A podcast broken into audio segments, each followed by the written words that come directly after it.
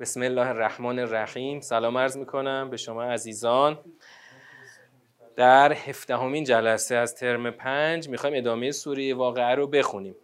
علامه تباتبایی اومده یک مبنای بسیار محکمی رو تو مقدمه المیزان جا انداخته. 20 صفحه مقدمه نوشته اون 20 صفحش واقعا لب به مبانی علامه تو اون 20 صفحه اومده و بسیار دقیق نوشته.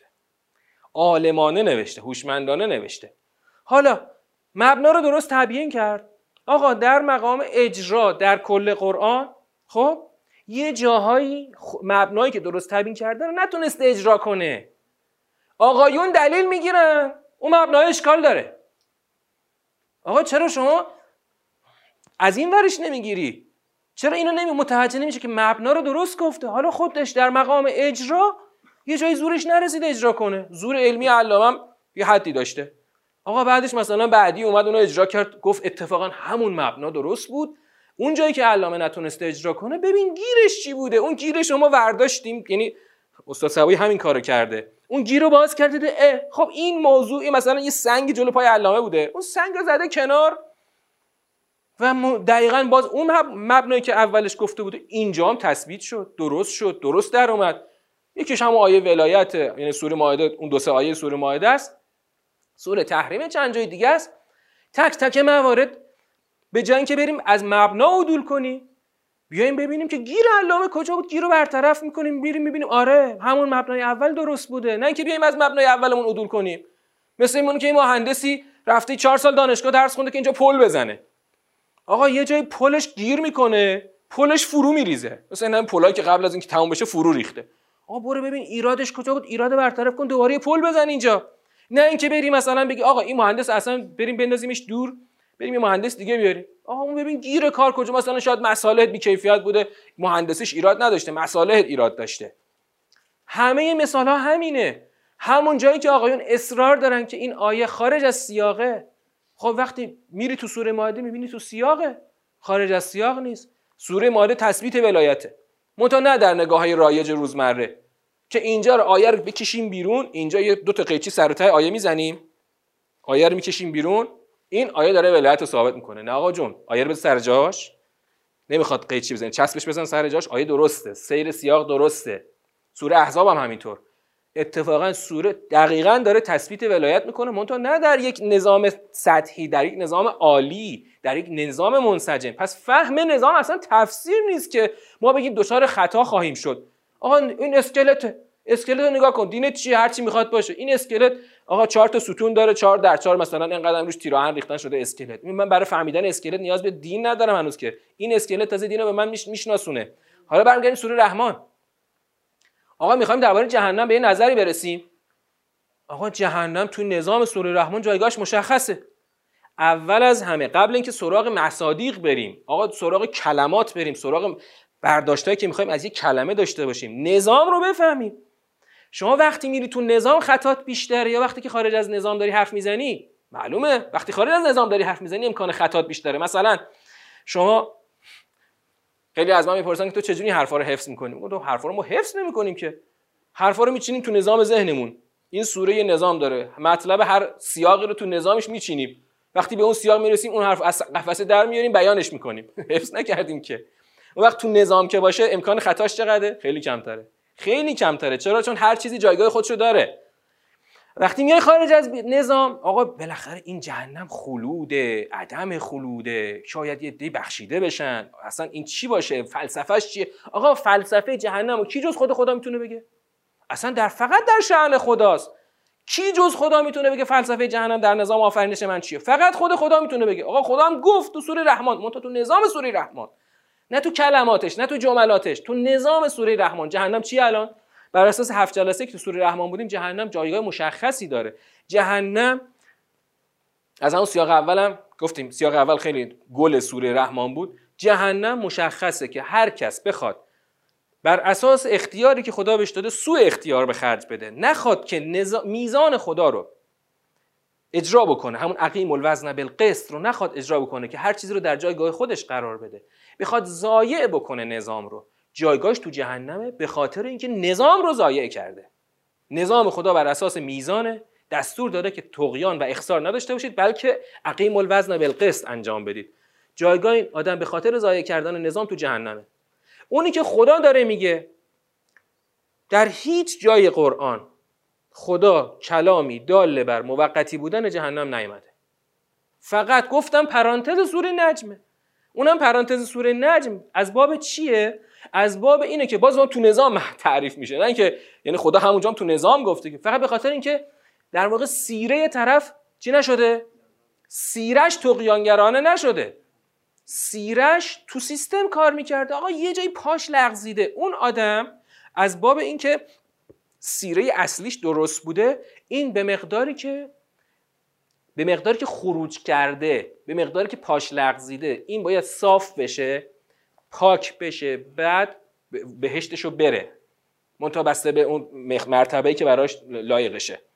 بنابراین جز پرانتز که سوره نجم خدا خودش برای ما باز کرده ما که نمی‌تونیم پرانتز باز کنیم که. ما که چنین شأنی نداریم که. مثلا ما بیایم این که از اون اسلام رحمانی شور آقا میری تا این اسلام رحمانی های شیرین آقایون. همش بیایم میگیم جهنم اینطوریه بعیده از رحمانیت. آقا رحمانیت رو شما اصلا درست معنا کردی یا نه؟ اگه رحمانیت رو من بخوام معنا کنم رحمانیت معناش چی شد تو نظام سوره رحمان؟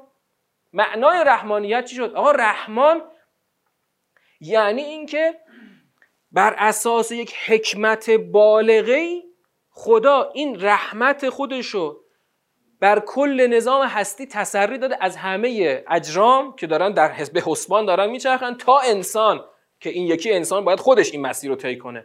رحمانیت خدا اینه که از اون گنجینه فیض همه رو بهره کرده. اما رحمانیت خدا اقتضا کرد تو سوره رحمان که جهنمش برپا باشه برای هر کسی که بخواد نظام رو خدشه‌دار بکنه از نظام خدا عدول بکنه.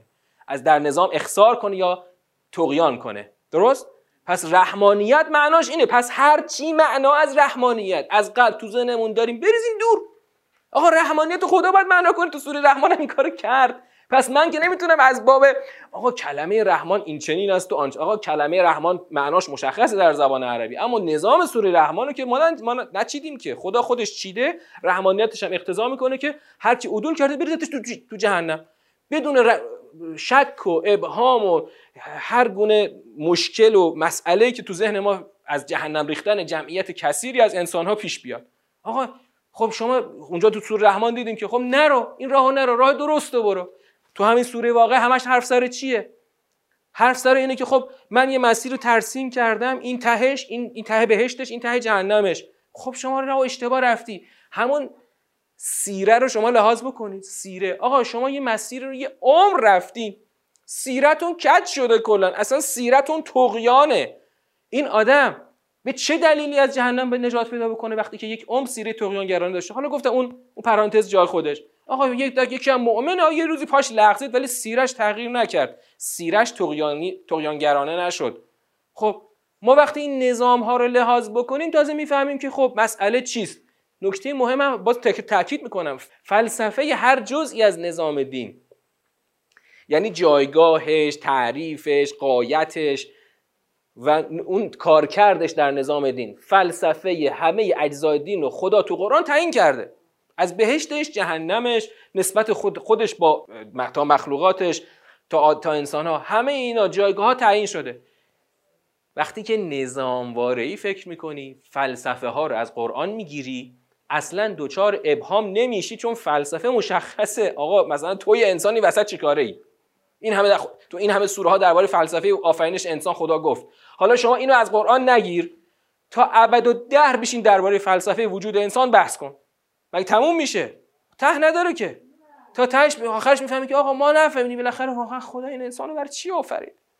می‌خواست چه هدفی رو تعقیب بکنه؟ بابا خودش گفت. خب اون فلسفه آفرینش از خود خدا بپرس بهت گفته. از اون سوره تین سوره تین که فلسفه آفرینش رو داشتیم تا همین سوره انسان چیز سوره رحمان الرحمن.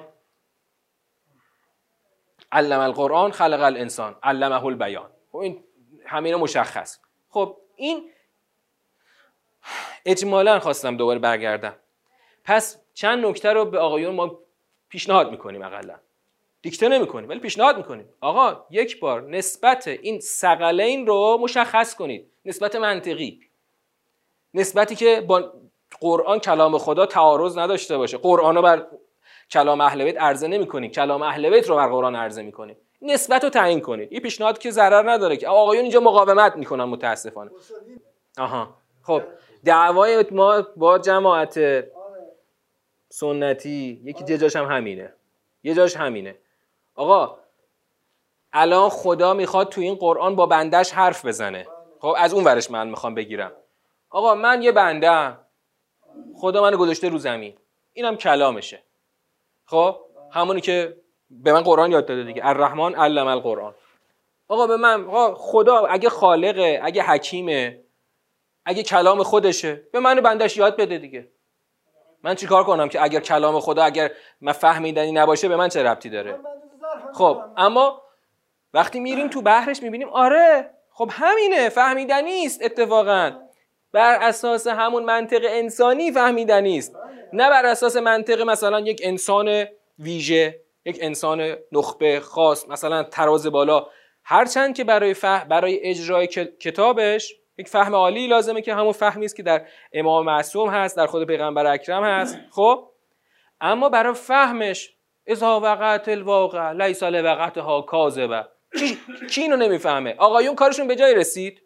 گفتم اون قصه رو یه بار براتون. تلخ این قصه حال چیکار کنیم دیگه؟ اتفاق افتاده. مال همین 100 سال پیش هم نیست مال 5 سال پیشه. آقایون کارشون به جای رسید. بهشون گفت استاد صبایی بهشون گفت که آقا خدا داره میگه بسم الله الرحمن الرحیم الحمدلله رب العالمین. نمی‌فهمی؟ گفت نمی‌فهمم. این چرا نمی‌خواد زیر بار بره که الحمدلله رب العالمین فهمیدنی است؟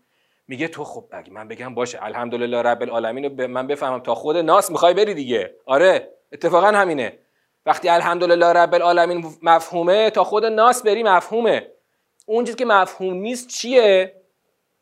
اصلا نداریم. نامفهوم نداریم. اون چیزی که مفهوم نیست مقام اجرای کلام در بطن جامعه است در متن جامعه است. مقام اجرا من نمی‌تونم. من الان من, من که نمی‌تونم قرآن اجرا کنم؟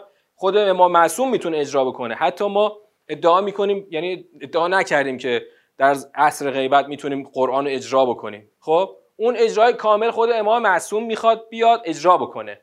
اما در مقام فهم الان ما میریم بعد از سوره واقع میریم سوره حدید.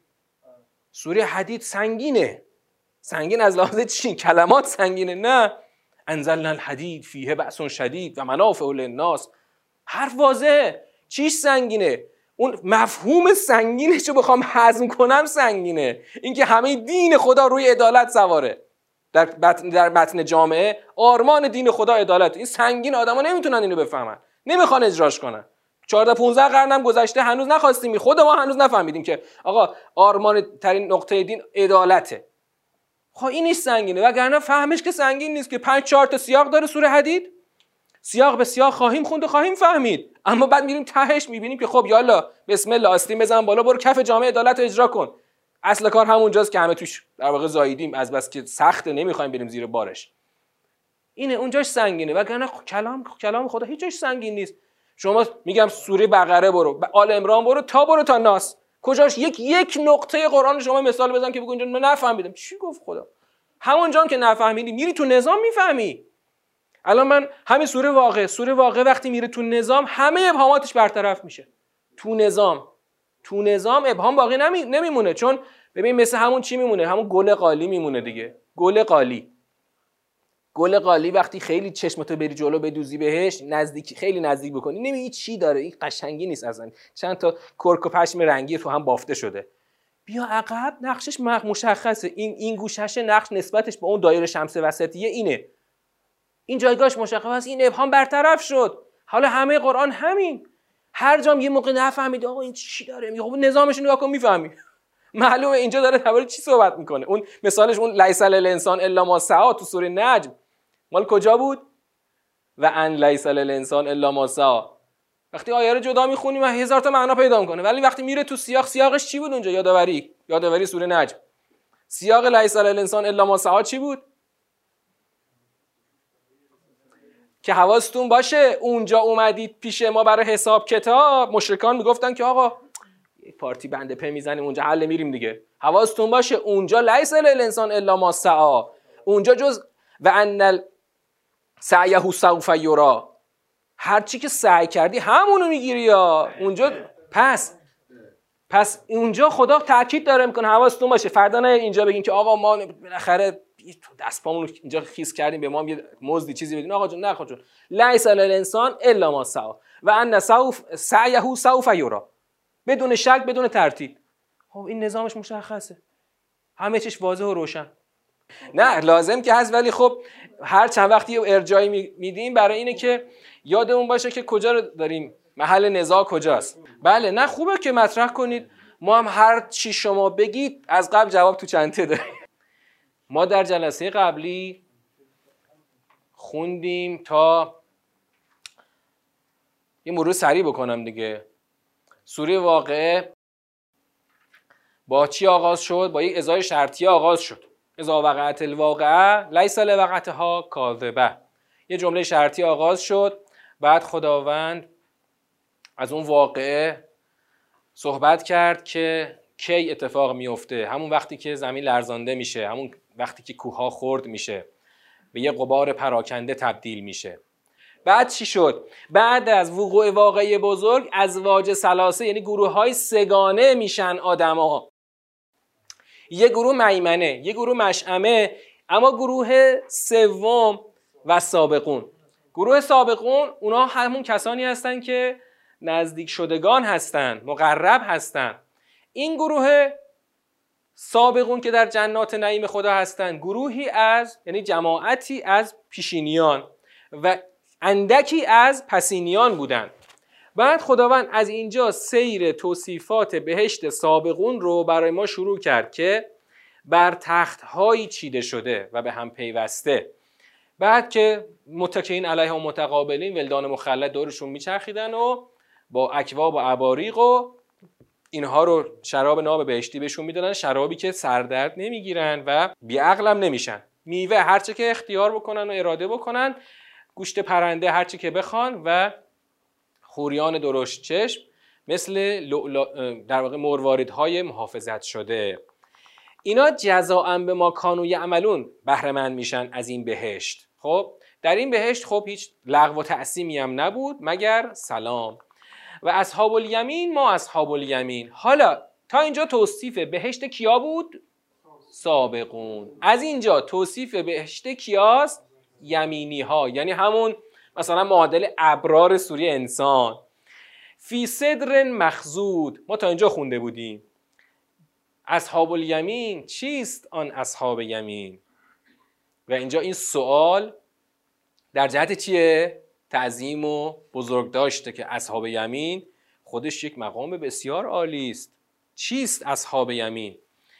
فی صدر مخصود در کنار صدری بیخار و تلح منزود و درخت بزرگی متراکم. تلح منزود بعضی به موز معنا کردن. اصل معناش چیه؟ پهنبرگ متراکم. خب؟ تلح منزود پهنبرگ متراکم. حالا مثلا در واقع شاید یه جوری مصداقی روی درخت موز مثلا مصداق پیدا کرده. تلح منزود حالا بالاخره نوعی از درخت رو خدا داره توصیف می‌کنه پهنبرگ متراکم. جاتون خالی امرو داشتم. جاتون خالی که شما می‌تونید برید. جای دوری نبود. داشتم تو گوگل یکی از جزایر اقیانوس هند رو داشتم نگاه می‌کردم. این جزیره خیلی جزیره جالبیه. از چه جهت جالبه؟ یه درختی تو این جزیره هست که مال فقط مال اون جزیره است. البته بعد از این جزیره به چند نقطه دیگه هم بردن مثلا به هند و به آفریقا هم بردن. ولی درختی که ما تو ایران نداریم من ندیدمش. درخت عجیبیه. اسم خاصی هم داره. البته توی اسم فارسی داره ها ولی تو ایران من ندیدم این درختو. درخت چی خون اجده ها. اسم عجیب غریبی داره. حالا خواستید تو گوگل ببینیدش. این درخت خیلی شکل خاصی داره. یعنی یه جور شبیه یه جور درخت باباب توی آفریقاست. انقدر این گونه های گیاهی که خدا رو همین زمین آفریده متنوع و متکثره. وقتی که خدا اینجا مثلا این درختان بهشتی رو توصیف می‌کنه تو همین زمین بگردی می‌تونی براش 100 تا مستاق پیدا بکنی. حالا بعضی درختها رو مثلا یا مثلا بعضی از گونه های گیاهی رو مثلا فقط یه نقطه خاصی از کره زمین هست. بعد بری همون نقطه رو مثلا حالا مثلا رو اون نقطه یک تحقیقی بکنی ببینی که چه درختای عجیب غریبی. حالا مثلا تله منظور شد پهنبرگی متراکم. شما فقط موزه نگیر برو تو این کره زمین رو بگرد می‌بینی چقدر مثلا می‌تونی براش مستاق پیدا کنی که درختانی که برگاش پهنه و مثلا برگاش متراکمه. خیلی آفریده های خدا متنوع واقعا عجیبه. و زل ممدود و سایهی ممتد. ببین زل همونطور که برای جهنمی ها دیدیم یه پدیده وجودی بود و زلنسی سلاس شعب بود. یه پدیده وجودی بود برای عذاب جهنمی ها اینجا تو بهشت اصحاب میمنه هم سایه هست اما این سایه جزی از های بهشته. همونطور که جهن... اون زل سی سلاس شعب برای جهنمی ها عذاب بود اینجا سایه خودش جزی از نعمت هاست سایه ممتد و ماء مسکوب و آبی ریزان. آب ریزان. چی تو ذهنت میاد؟ والا من آبشار تو ذهنم میاد. آبشار. واقعا شما یه آبشار رو میری می‌بینی روح تازه نمیشه. حتی وقتی یه آب همون آب ریزان از ابرم بباره بازم آدم یه تراوتی پیدا می‌کنه. ولی من هر وقت یه آبشاری رو می‌بینم واقعا توی این آفرینش خدا مبهوت میشم که خب چی آفریدی واقعا؟ مخصوصا این آبشارهای بزرگ کره زمین رو شما تصاویرش رو می‌بینی حیرت انگیزه. خیلی عجیبه. چند تا آبشار اسم می‌برم اینا رو تو گوگل یه نگاهی بکنید خیلی عجیبه. آره ایران خودمون پر از آبشاره. حالا ایران رو می‌تونم آدرس بدم خودتون برید ببینید. این آبشارهای اون ورتر از خاک خودمون دیگه فقط تصاویرش رو ببینید تو گوگل. خیلی عجیبه. مثلا این آبشار ویکتوریا تو آفریقا. آبشار آنجل توی ونزوئلا. آبشار ایگواسو توی مرز اوروگوئه و آرژانتین. آبشار یه آبشاری هست تو کانادا قسمت های شمالی کانادا که چیزه یخ میریزه ازش. چون تو ارزای بالاییه. همینطور یخا میاد به صورت شرشر میریزه پایین. آبشارهای عجیب زیاده که واقعا آدم تو هر کدومش نگاه می‌کنه کلی شگفتی و عجایب خلقت رو می‌تونه ببینه. هم ایران خودمونم که الا ماشاءالله هر استانی بری کلی آبشار می‌تونی پیدا بکنی و از دیدنش لذت ببری. خلاصه این ماء مسکوب خودش یکی از نعمتهای زیبای خداست در بهشت برای اصحاب یمین. بعدش فاکهت کثیره. آقا میوه فراوان. میوه ها فراوون هر چی می‌خوای. میوه فراوان که لا مقطوعتن ولا ممنوعه تموم نمیشه ممنوع هم نیست. آقا الان مثلا فصل انار دیگه تموم شده. مثلا مرکبات الان. اونم تا مثلا دیگه زمستون تموم میشه. هر میوه یه فصلی داره. درسته ما همه می‌بریم تو سردخونه تو همه چهار فصل می‌بینیم میوه تو بازار هست ولی اونجا میوه هر وقت بخوای از درخت میچینن برات میارن. مثلا از سردخونه لازم نیست برات بیارن. چهار فصل سال هر میوه خواستی فراهمه. میوه گرم مزاج خواستی سرد مزاج خواستی متعادل خواستی. هیچ وقت ممنوع نمیشه. آقا همه الان اصلا اون ممنوعیت حالا اون ممنوعیت که خدا برای هست آدم در نظر گرفت و فعلا اونو کار ندارم. اما حالا شما همینجا یه ذره مزاج جابجا جا بشه خدا میگه فلان میوه رو خدا پزشکا میگن فلان میوه رو بخور فلان میوه رو نخور. فلان میوه برات خوبه فلان میوه برات بده. اما تو بهش هیچ وقت این مثلا یه میوه رو بخوری مثلا یه دفعه مزاج تو به هم بریزه. همچین چیزی نداره. هیچ محدودیتی وجود نداره. یکی دیگه از های بهشت فروش مرفوعه. و فروشن مرفوعه. فروش جمع فراشه فراش یعنی چی؟ بستر. بستر. این کلمه در زبان عربی کنایه از چیه؟ همسره. خب؟ فروش مرفوعه. همسرانی همسرانی رفعت یافته. بله اینجا نعمت است که خدا طبیعتا برای جنس مذکر داره میگه. خب چرا برای مؤنثش نمیگه؟ برای اینکه اون جلسه گفتیم. اولا از باب حیا. دوما از باب قرینه. خود به خود قابل فهمه. یعنی حالا اینو ما مثلا از باب قرینه رو تو سوره نور مفصلا ان بهش می‌رسیم یه روزی خواهیم داشت. از باب قرینه خدا اونجا وقتی می‌خواد محارم رو بگه همه محارمی که ما الان مثلا توی یه رساله عملی می‌بینیم اونجا نیامده اونجا مثلا چند تاشو از باب معکوس کردن نسبت نه فقط اینکه یک نسبت رو از اون ور بخونی. مثلا خواهرزاده میشه دایی. از این ور خواهرزاده است از اون ور دایی. نه فقط این. نسبت رو باید معکوس بکنی. یعنی مذکر و مؤنثش هم جابجا کنی قشنگ جور در میاد. که اونجا بعضیا گیر دادن که چرا همه محارم به خدا اینجا نگفته. اینم از همون باب قرینه. خودش چیه؟ قابل فهمه. شما قرینه رو بگیر قرینش رو بساز خودش قابل فهمه. یعنی نیازی نیست خدا دوباره این نعمت رو معکوس بکنه برای جنس مؤنث هم بگه. فروش مرفوعه همسرانی رفعت یافته. انا انشأناهن انشاء در باب اون نوع رفعت این همسران خدا میگه آقا ما خودمون ایجادشون کردیم. چه ایجاد کردنی؟ انا انشأناهن انشاء همانا ما آنها را پدید آوردیم. چه پدید آوردنی؟ فجعلناهن ابکارا. پس ایشان را باکره قرار دادیم. پس اون همسران رفعت یافته همسرانی باکره هستند برای اصحاب یمین. اروبن اطرابا عاشقان همسال. نه اون ترجمه دقیق نیست. این ترجمه که گفتیم چون داره چون داره چیکار می‌کنه خدا؟ ببین تو نظام وقتی میری کلمه خودشو معنا می‌کنه. تو نظام. خدا داره تو توصیف چی میگه؟ توصیف همسر داره میگه. این توصیف همسر که برای فرش که به کار نمیره که. اروبن اطراب عاشقان همسال لاصحاب الیمین. دوباره تاکید کرد خدا برای اصحاب یمین. هرچند که از تیتر اول این قسمت هم ما فهمیدیم که اینا اوصاف نعمت است که در بهش برای اصحاب یمین. چون اصحاب سابقون رو که قبلش گفته بود. دوباره خدا تاکید می‌کنه که اصحاب یمین سلت من الاولین و سلت من الاخرین آخرین. جماعتی از پیشینیان و جماعتی از پسینیان.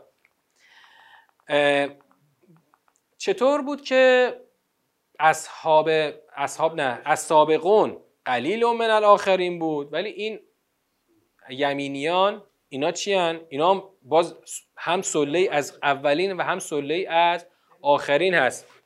بریم. و اصحاب و شمال ما اصحاب و شمال اصحاب دست چپ چیست؟ اصحاب دست چپ. یعنی سیاق بیانی همون سیاق بیانی اصحاب المیمنه ما اصحاب المیمنه است. یعنی خدا با یک سوالی اون موضوع رو داره بزرگ می‌کنه. حالا اصحاب شمال بعضی شاید بگن خب آقا چیزی نیست حالا یمین نشد. خدا الان با توصیفاتی که میگه و اون سوال اولی که ایجاد کرده چنان حول و حراسی از در افتادن در این خیل در این گروه در انسان ایجاد می‌کنه که آدما شل نگیرن. همینطور بگن خب آقا حالا مثلا چی شد مگه؟ میریم جهنم خدا رو می‌بینیم. خیلی ها به سراحت هم حرفو می‌زنن. الان دو تا وصفی از این جهنم اصحاب شمال که خدا بگه مو به آدم سیخ میشه. و اصحاب شمال ما اصحاب شمال فی سموم و حمیم. سموم حرارت شدید نافذ. سموم بیشتر ناظر به اون هوای جهنمه بخارات داغ جهنم. اینا رو خدا اسمش گذاشته سموم و حمیم آب جوشان. آب جوشانی که از چشمه های جهنمی داره قل می‌زنه و زل من یحموم. همون زل رو دیدین؟ بالا بود. الان زل من یحموم. سایه ای از دود سیاه. گفتیم سایه های جهنم خودش پدیده وجودیه. این سایه فقط نبود نور نیست خود سایه از یحمومه. خود سایه از دود سیاهه. یه چیز وجودیه. لا باردن ولا کریم. نه خنک است و نه کریم. یعنی کسی فکر کنه مثلا اونجا یه سوراخی پشت سنگی یه حفاظی پناهگاهی هیچ جا وجود نداره. که بخواد بره.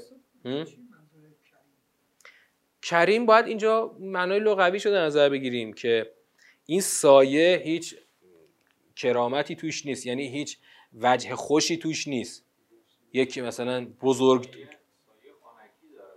آره این سایه خونکی نداره. یعنی حالت خوشایندی درش وجود نداره. حالا اینجا می‌رسیم به آیه مهم. این آیه رو خوب روش توجه کنید. بسیار آیه مهمیه. چرا مهمه؟ یه جوری اینجا نقطه عطفی است در سوره واقعه. چون خدا می‌خواد اشاره بکنه به اینکه این بدبختا خب چرا رفتن جزء اصحاب شمال شدن؟ انهم کانو قبل ذالک مترفین. آقا جرم اینا چیه که جز اصحاب شمال شدن؟ همانا آنها قبل از آن متنعمان بودند. مترف. کلمه است بسیار دقیق. نه نه نه. الان حرف از کیاس. تو سیر کلام حرف از کیاس؟ جهنمیا. جهنمیا. جهنمیا. چرا افتادن تو همچین جهنم هولناکی؟ مترف بودن. حالا مترف یعنی چی؟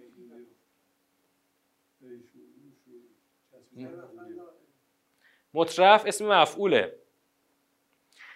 در واقع یه جوری باید معناش, معناش میشه غرق شدگان. خب. غرق شدگان در نعمت و ثروت. اینا میشن مطرفین امروز یک اصطلاحی ما داریم براش. البته این اصطلاح بیشتر تو ادبیات انقلابی هستش. مرفهان بیدرد. مرفهی که دیگه به نقطه بیدردی رسیده به همه چی. مرفهی که فقط به رفاه، ثروت و آسایش خودش فکر می‌کنه. مرفهی که دیگه درد دیگران اصلا براش مهم نیست و اصلا جز به آسایش خودش به هیچی فکر نمی‌کنه. انهم کانوا قبل ذالک و قبل ذالک یعنی قبل از اینکه در بیفتن در این جهنم مطرف بودن. اینا در افتاده در واقع قوتوران در ثروت بودن. و کانو یسرون علی الحنس العظیم. و همچنین پیوسته اصرار می‌کردن بر حنس عظیم. حنس یعنی پیمان شکنی بر یک پیمان شکنی بزرگ اصرار میورزیدند یه جرم دیگه هم داشتن. و کانو یقولون اعزامتنا و کنا ترابا و ازامن اینا لمبعوثون. علامت سوال. کلش یه سوال. پیوسته می‌گفتن اون وقتی که ما خاک شدیم و یک سری استخونهای پوسیده شدیم دوباره ما قرار مبعوث بشیم برانگیخته بشیم. ائنا لمبعوثون. آیا قطعا ما می‌خوایم مبعوث شویم برانگیخته شویم؟ بعد در ادامه همون سوال می‌پرسه او آبا اون الاولون ا و آبا اون الاولون این ا یعنی علامت آیا همچنین پدران پیشین ما قرار باز مثلا همه با هم مبعوث بشیم. قل. این قل در واقع سوال اونا تمام. حالا جواب. پس ببین سه تا شد. سه تا. دلایل در افتادن در جهنم سه تا. مطرف بودن اصرار بر پیمان شکنی بزرگ و انکار بعث انکار بعث مجدد انسان. خیلی مهمه. ببین آقا کسی مطرف باشه مطرف باشه بر کدوم پیمان شکنی داره اصرار می‌کنه؟ پیمان چی رو شکسته؟ پیمان هنس عظیم. اون کدوم پیمانه که اینا میشکننش و برش اصرار دارن؟ کدوم پیمان؟ پیمان بندگی. پیمان یعنی آقا همین اول به بسم الله مطرف بودن خودش مقدمه است کافی برای شکستان پیمان بندگی. چرا؟ چون آدمی که مطرف میشه به نقطه بی تعهدی بی مسئولیتی و بی دردی می‌رسه همون مرفه بی درد میشه این آدم دیگه اصلا بندگی خدا برای این آدم بی مفهوم میشه. چرا بی مفهوم میشه؟ تو به این آدم بگو آقا تو اولین شرط بندگی تو قرآن چیه؟ اولین شرط بندگی تو فضای اجتماعی. تو تو قرآن تو جزء سیوم کدوم سوره رو خوندیم؟ سوره ماعون. بندگی چی معنا شد؟ بندگی اینه که نسبت به افتادگان و فرودستان بی تعهد نباشی. مکذب شد دیگه. اونجا سوره ماعون طرف مکذب بود به خاطر اینکه نسبت به فرودستان جامعه بی تعهد بود. پس این آدم با مطرف شدنش داره حتما بر پیمان بندگی و شکستن پیمان بندگی داره اصرار میورزه.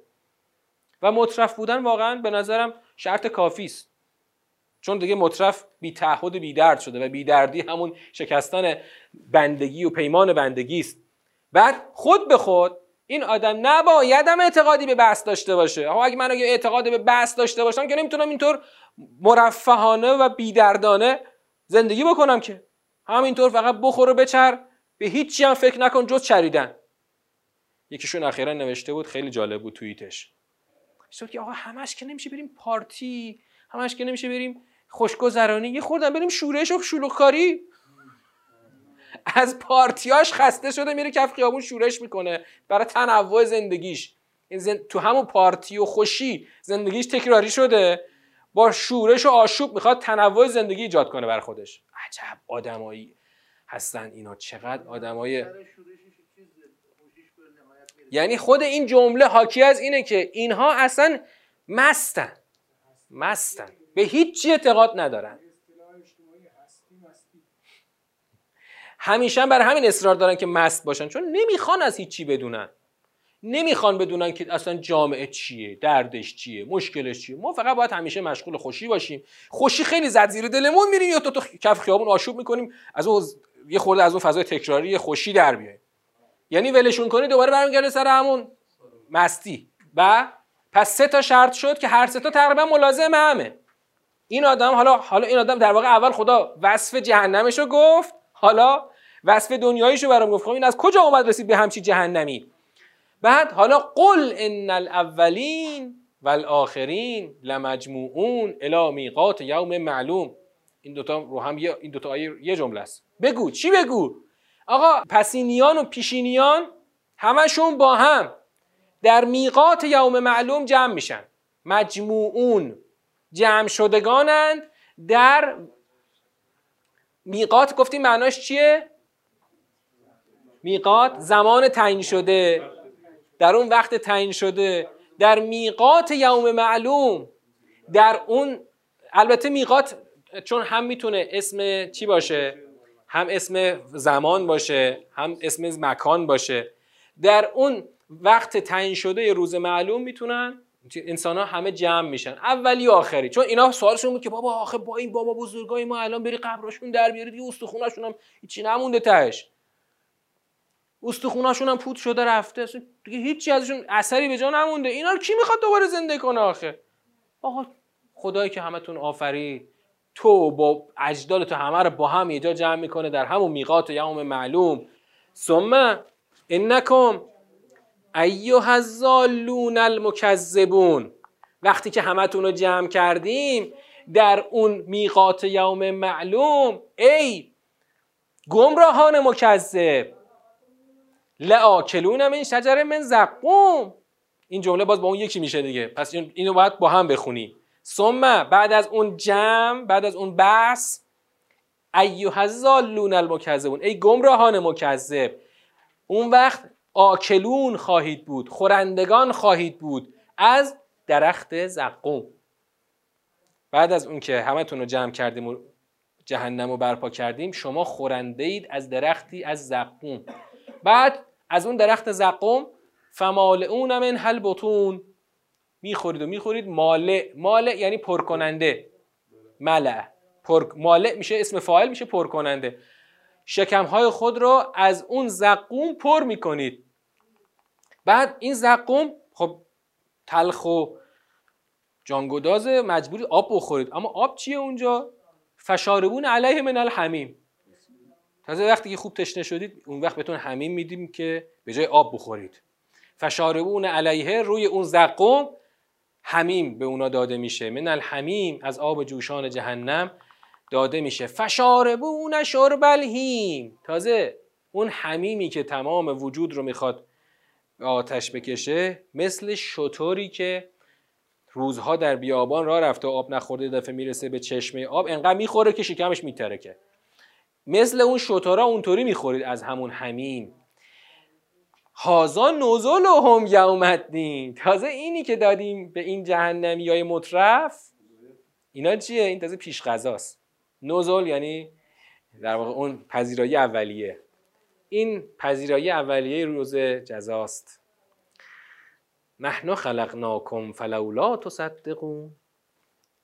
ما شما را خلق کردیم پس چرا تصدیق نمی کنید؟ از اینجا چون سیر در واقع اون اقرارهایی است که خدا می‌خواد از ما بگیره نسبت به پدیده های مختلفش. ما اینو می‌ذاریم ان جلسه روز دوشنبه. و السلام علیکم و رحمت الله و برکاته.